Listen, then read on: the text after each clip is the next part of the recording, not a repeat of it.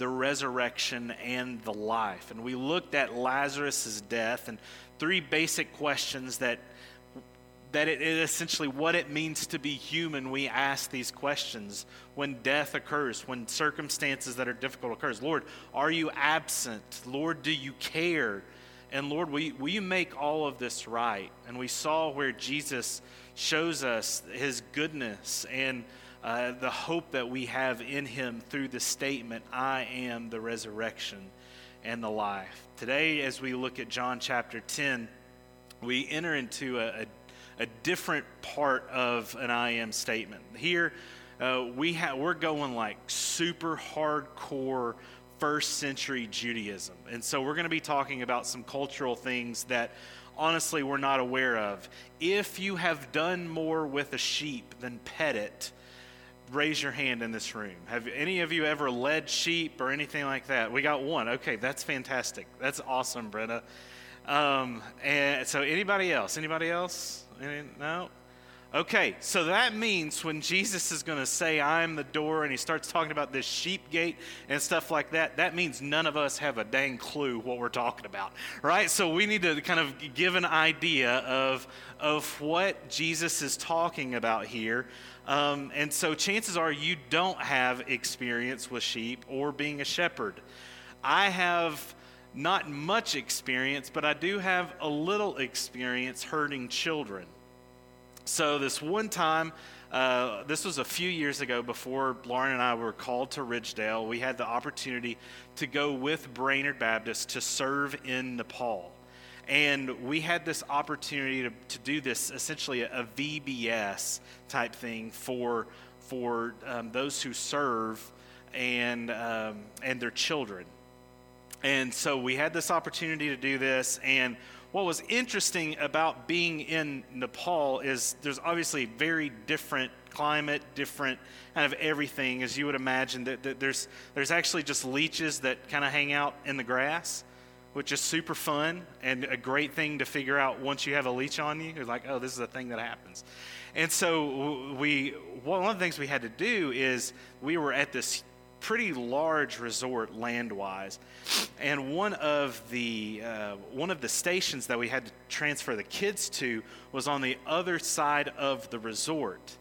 That's not that big of a deal. We have 25 kids in our group of like five, six year olds, something along those lines. I can't remember. They, they were about that age.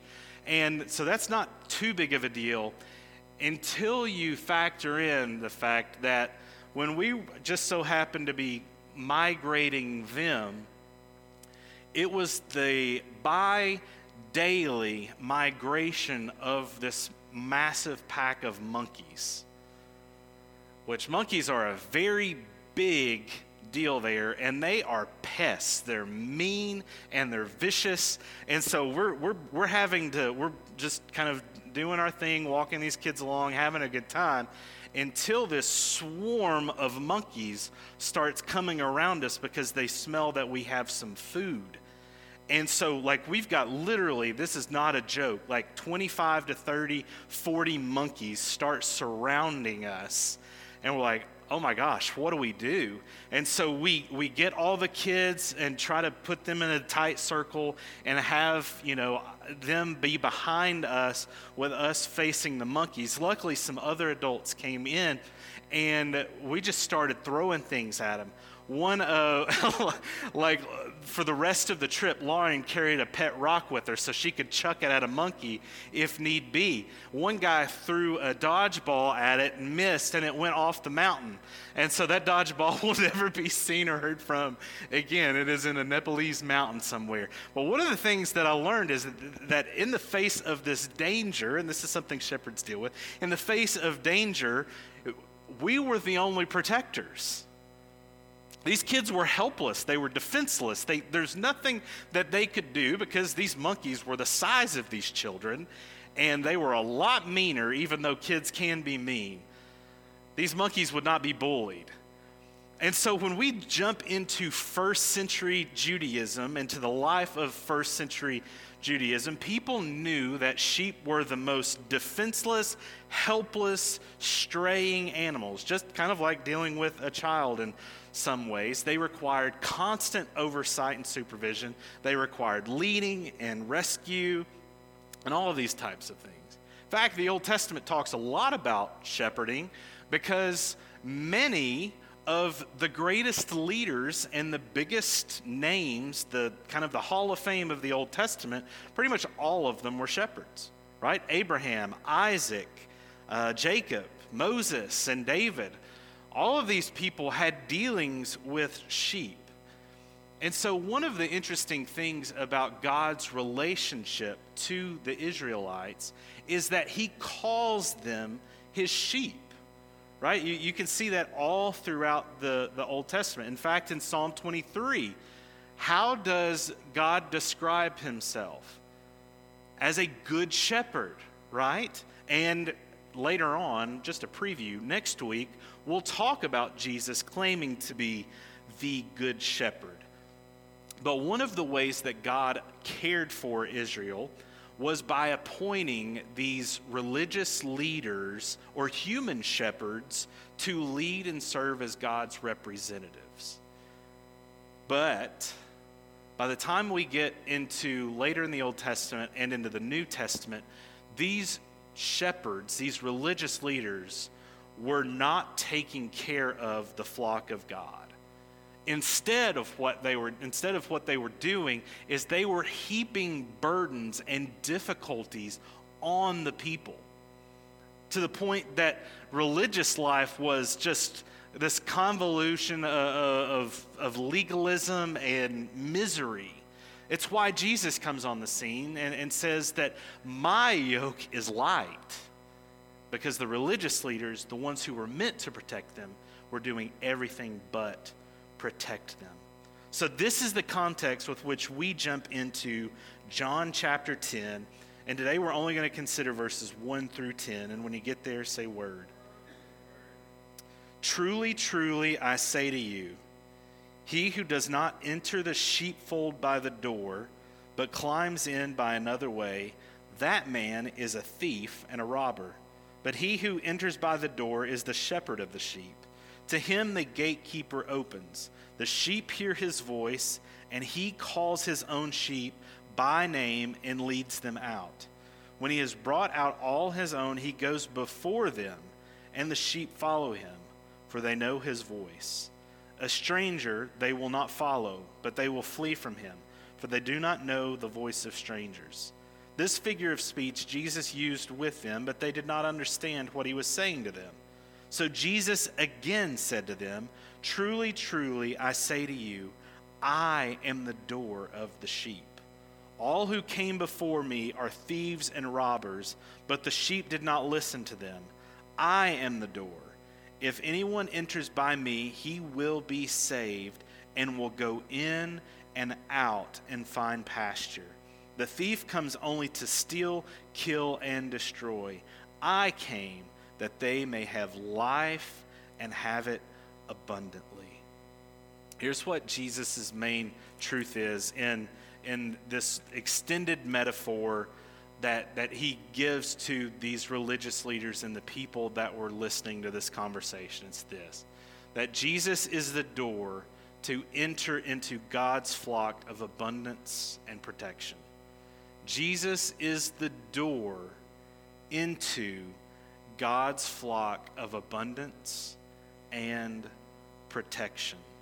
And the first truth that, that we see here, Jesus kind of sets this scene that is immediately connected to John chapter 9. If you don't know John chapter 9, we're going to talk about it a little bit, but you can't understand John chapter 10 without knowing John chapter 9. So essentially, what is happening, there's this discussion that is occurring with the religious leaders. Jesus has just healed this blind man that had been so from birth. And essentially, what happens is this man goes to the religious leaders, and they end up kicking him out of the synagogue, out of this flock, because of his confession and belief in Jesus.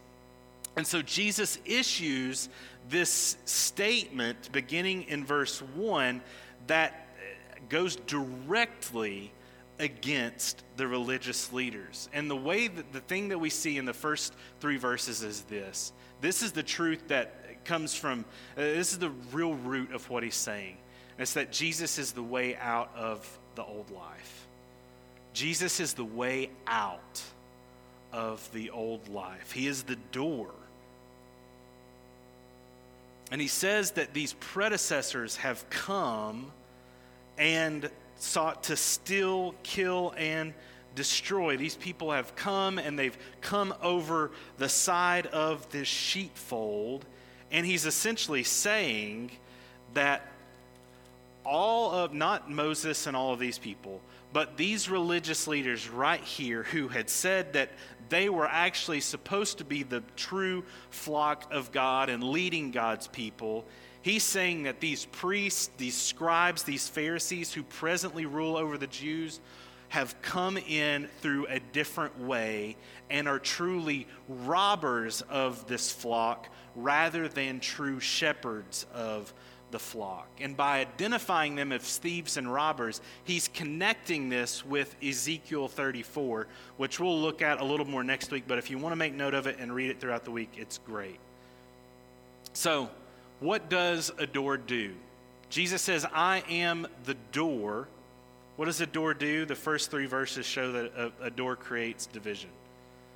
A door creates a, a barrier or a division. Jesus describes this sheepfold. Now, what would a sheepfold look like? This would have been a place of security for the sheep.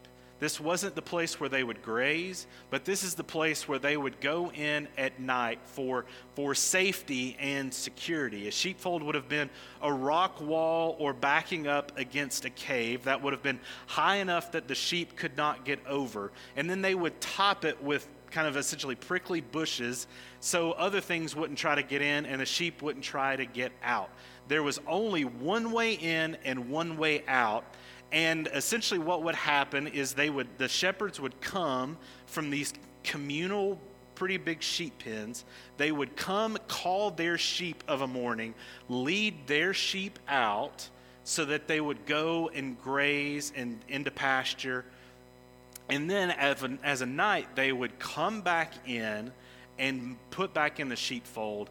And then the shepherd would give responsibility to the gatekeeper or the doorkeeper, which is what the first, very first part of Jesus' message here. He says that there is this gatekeeper. That gatekeeper is the door. So there is, it's not like there's a swinging gate or anything like that. The gatekeeper and, and ultimately what Jesus said sometimes the shepherd themselves would do is they would lay their bodies in between the opening of the door. Meaning, if anything was come, were going to come into the sheepfold, it would have to come through them. And if anyone would, any sheep would escape from the sheepfold, it would have to come through them as well. Jesus is saying something really, really important about himself. He's saying that there is this flock, there's God's flock of Israel. Okay, this, this primary text, let's, let's look back at it at the first couple of verses. This is not primarily, or even really first and foremost at all, about the church or about heaven. Jesus is speaking about Israel here in first century Judaism. He says, I say to you, he who does not enter the sheepfold by the door, but climbs in another way, that man is a thief and a robber. So Jesus is calling the Pharisees and the religious leaders the thief and the robber. But he who enters by the door is the shepherd of the sheep. Now, only the person that would come get the sheep is the shepherd. To him the gatekeeper opens, and the sheep hear his voice, and he calls his own sheep by name and leads them out. So, this door creates a division for the flock, a place of protection. And Jesus is saying, I am the shepherd that is coming, and the true flock of God are going to hear my voice and follow me into this new life. So, there's the big flock of Israel. The thieves and the robbers are the Pharisees.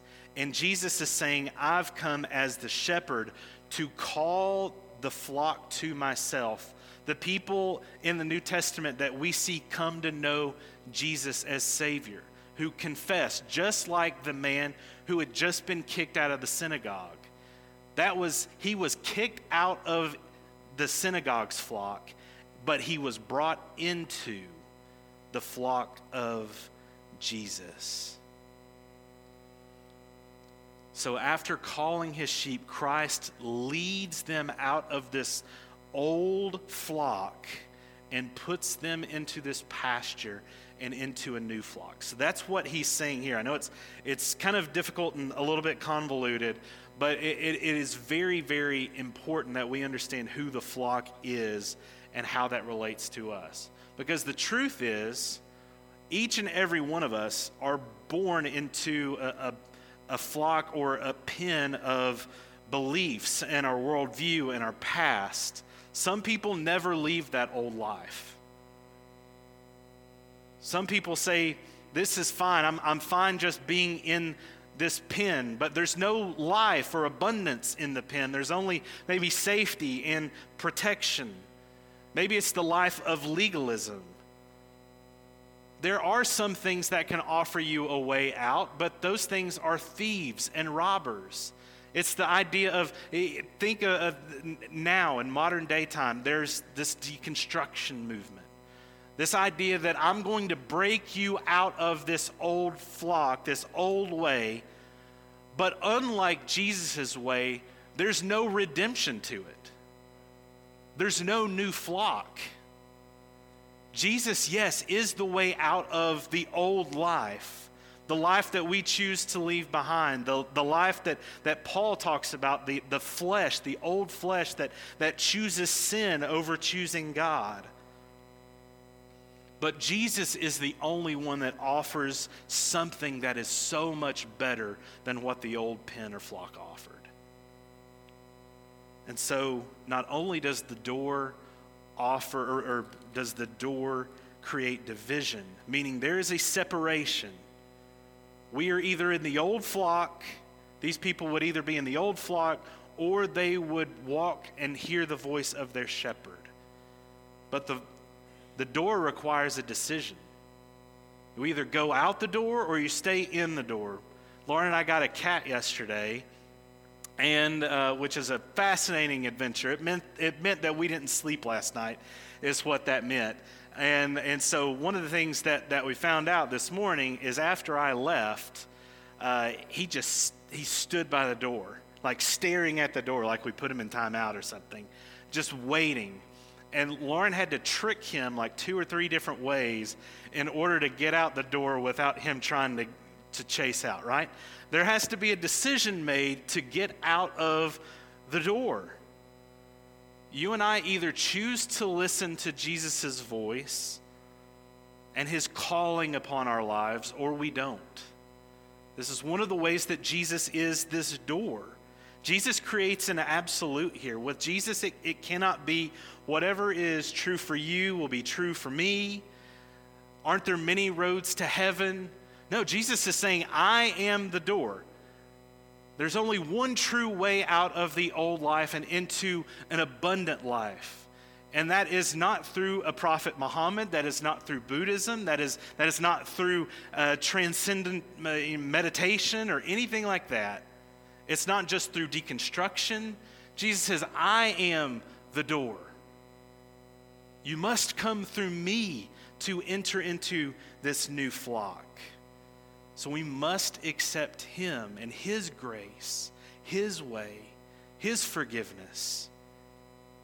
Jesus simply doesn't allow us to go any other way and enter into the new flock. And so we must say, just as the man in John chapter 5 or John chapter 9 says, Lord, I believe that you're the way.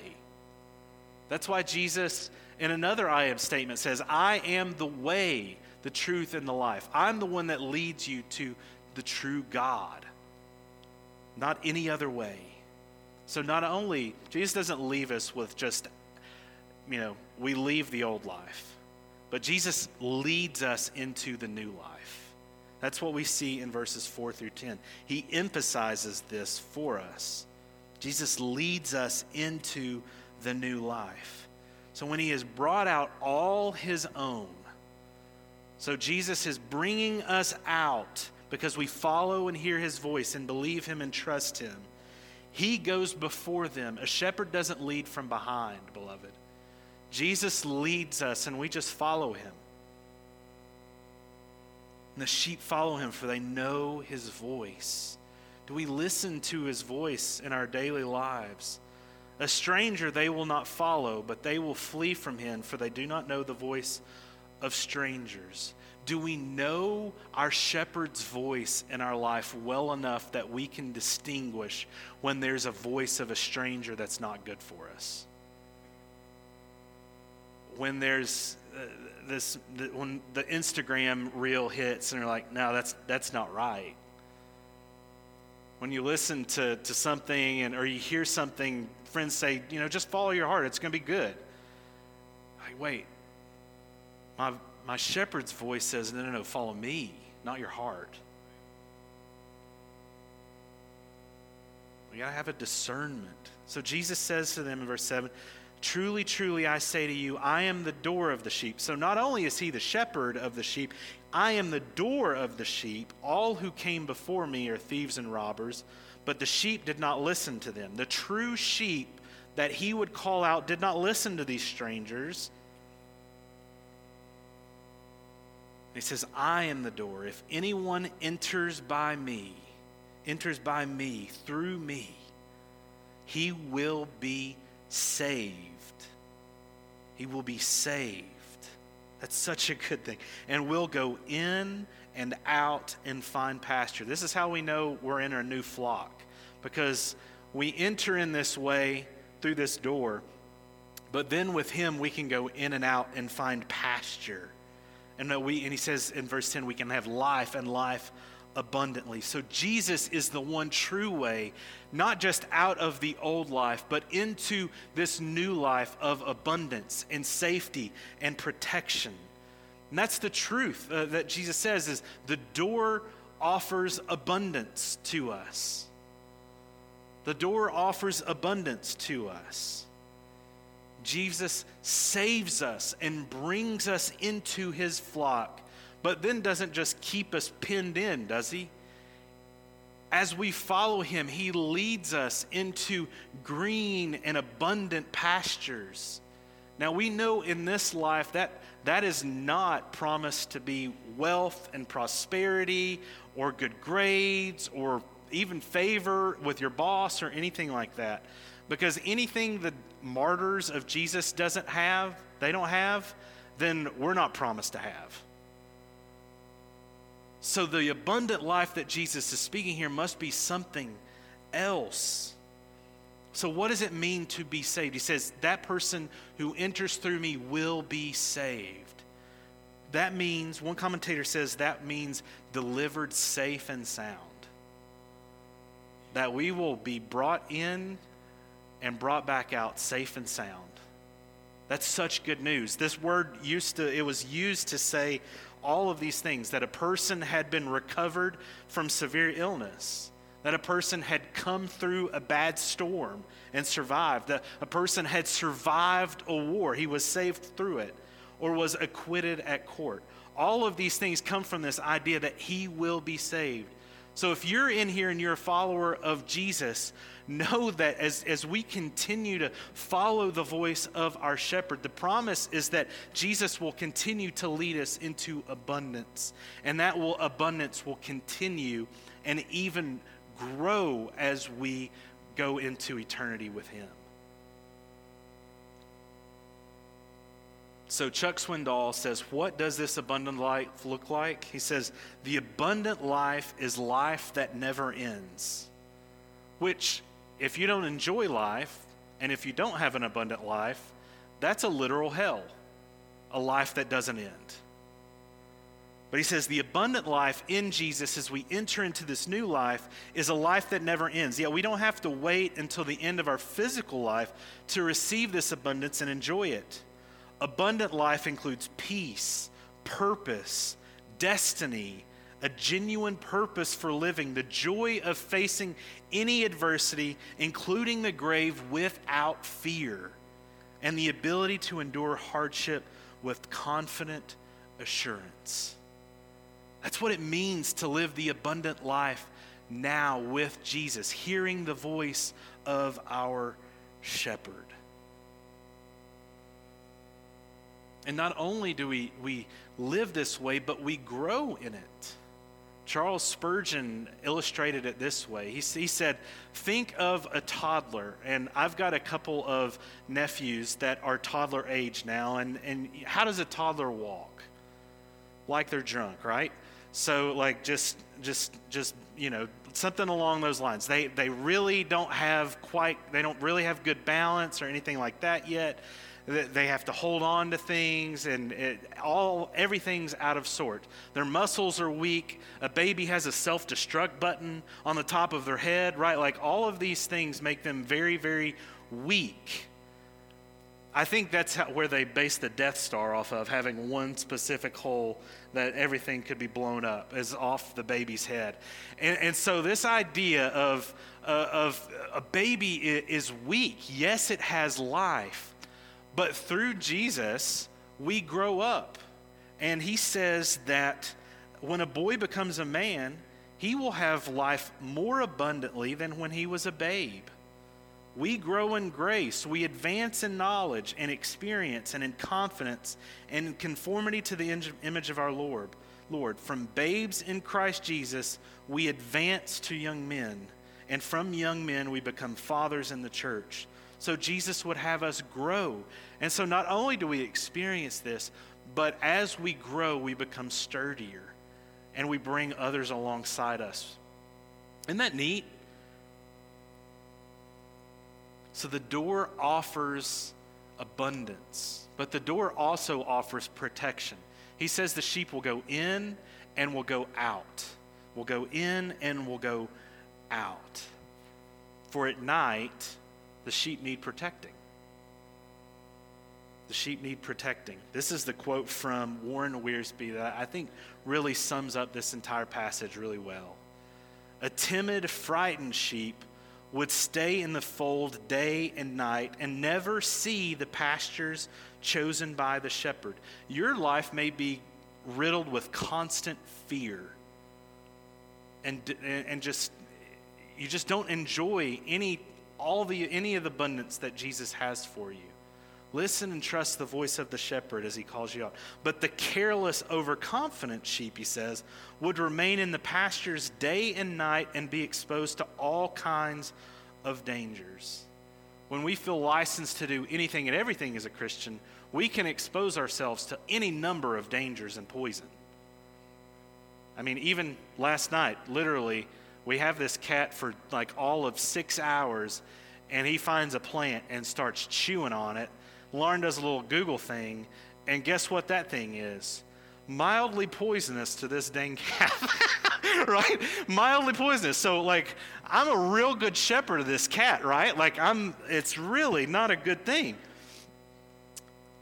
But what he says is we need the food, water, and exercise of the pasture, as well as rest and security of the fold.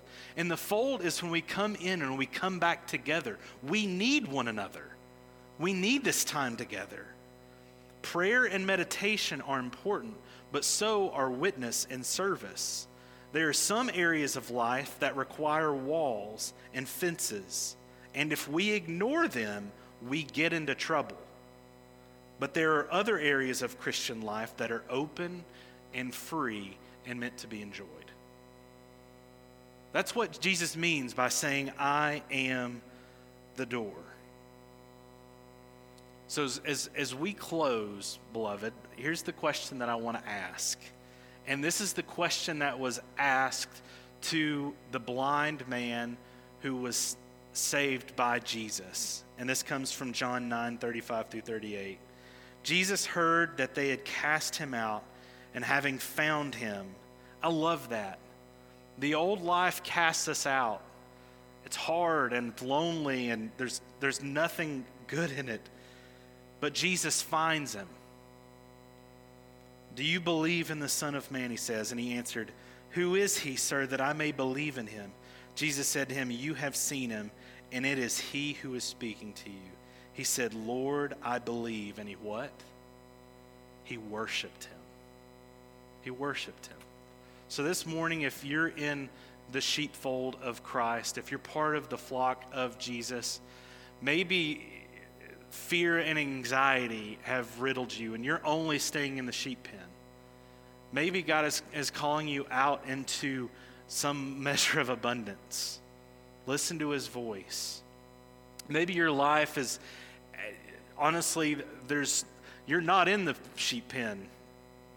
You know, you're, you're just you're just kind of living and grazing and are in constant dangers, maybe that you don't even realize are super dangerous. Listen to the voice of your shepherd as your as the Holy Spirit prompts us and says, Beloved, you need to rein it back in. Come back in. And maybe there's people in here, you've never trusted in Jesus. You've never entered in through the door of Jesus. Jesus is asking you today, will you believe in me? Will you trust me to come out of this old life and into this new, abundant life of protection and abundance? Let's pray. Lord, I thank you that you are the door. I thank you that through you, through your death on the cross, God, we can safely come to you. We thank you for the forgiveness and hope that we have in Jesus. Jesus, thank you for bringing us out of the old life. May we leave the old life behind. If we're still thinking about the times in that old flock, God, maybe I just pray that, that we will leave that behind and listen to you as our good shepherd, as our new shepherd. Lord, lead us in all the places that we need to be led. There's uh, uh, so many people in here today, God, and I don't know where where you're speaking in each of their lives, but I know as the door and as the shepherd who leads us, God, you're speaking to us. So help us to listen for your still, small, quiet voice. Help us, God, to, uh, to, to live in the abundance that you call us to live, but also to live in the, the safety and protection of your goodness and your strength. In Jesus' name I pray.